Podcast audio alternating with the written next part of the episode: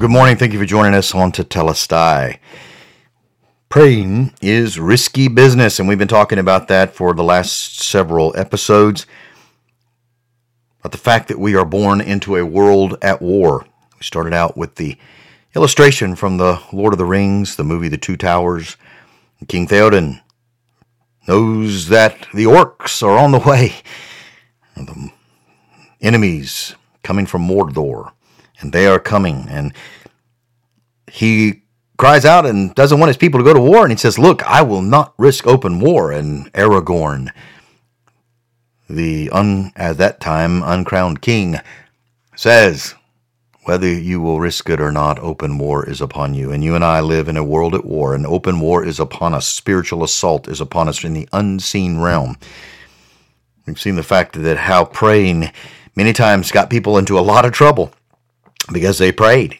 And in response to their prayer, God answered, but it put them in direct conflict with powers both seen and unseen. Jesus entered into a world at war. We are born into a world at war. And I'm not just I'm not talking about physical war. Physical war is a manifestation of spiritual war going on in the unseen realm.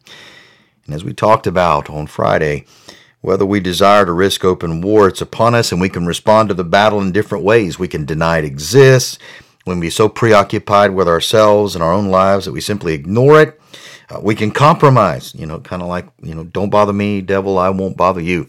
Or we can be taken out. The enemy takes us out through some sort of temptation and sin that we yield to and then heaps condemnation, guilt, and shame upon us and keeps us from engaging in battle because of the shame and condemnation. But we found out that the gift of repentance and the work of grace of Christ and in our hearts and the reassurance of his love for us and what he accomplished for us on the cross frees us to get back into the fight. Or we can respond by fighting like heaven and engaging in this battle and praying, praying, praying. Why is prayer so risky? Because as I said as I closed on Friday, true prayer, prayer that is with intent, that comes from the heart, that connects with God, is a serious threat to the devil. He will resist it, he will fight it to the hilt. And when God answers, he'll retaliate. He will seek to make you pay for praying. You know, most of our praying a lot of times is so shallow, it's heartless, it's faithless, it's without purpose, there's no fire, no desire. Our praying many times are empty words, they're religious phrases that affect no one but ourselves. In the fact that we, you know, we we are soothing our own consciences and we convince ourselves that you know we've done our duty we've prayed you know because we've mouthed a few words when in reality we've only been like the pharisees then we've used vain repetitions while our hearts our hearts are far from god they're not engaging God. They're not passionately seeking God as we pray. Think about your own prayer life. How would you describe it? How would you describe your communion, your fellowship with God? Would your prayers be described as being kind of shallow and heartless and faithless, with no purpose, no fire, no passion, no desire? Are they simply empty words many times that you're spouting just in order to soothe your own conscience to say, okay, check, check, check, I've prayed, I've made my petitions, I've made my requests? Or does prayer come from deep within you? You're longing to connect with God, to experience God, to express God's will in your petitions so that his will is done on earth even as it is in heaven. Is your heart near or far from God? Do you dare to pray?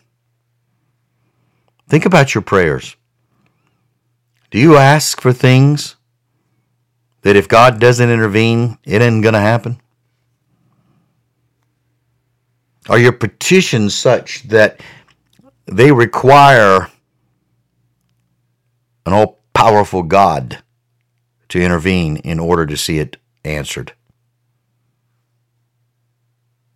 Most of us don't even know most of the time if the prayers we've prayed even are answered.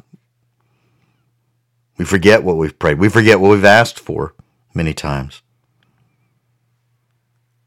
Is prayer sometimes a battle? Do you find resistance when you when you try to pray? Do you find your thoughts wandering? Do you find your your your mind being distracted? The enemy trying to clutter your thoughts. The enemy trying to you know uh, corrupt your thoughts even to stop you. That's a good thing, by the way. If that's happening, you're a threat. He doesn't want you to open your mouth. He doesn't want you even even if you're not opening in your mouth. He doesn't want you to open your heart to God. Because again, he fears your petitions. He fears them. When you are sincerely seeking God in prayer, he knows that Jesus meant what he says ask and you shall receive, seek and you will find, knock and the door will be open to you. He knows that. My friend, do you dare to pray? Do you dare to step into the battle? Do you dare to take your place in the story, this cosmic love story, this cosmic story of conflict between righteousness and unrighteousness, light and darkness, good and evil? Do you take your place in the story? Do you take your place in the battle? Are you willing to risk praying? My challenge to you today is to get in the fight. Set time aside daily to speak with God about others. Speak with God about nations. Speak with God about the conflicts we see in the world. Speak with God about big things. God sized requests. As the great missionary William Carey once said, you know, attempt great things for God, expect great things from God. Attempt great things for God in prayer, my friend. Because I promise you, your prayers are heard by the Father.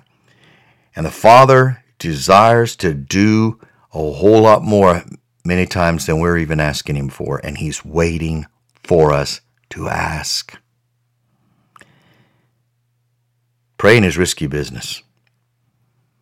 Are you willing to take the risk? May the joy, power, peace of our great Messiah and Savior, Yeshua HaMashiach, the Lord Jesus Christ, be yours today in fullest measure.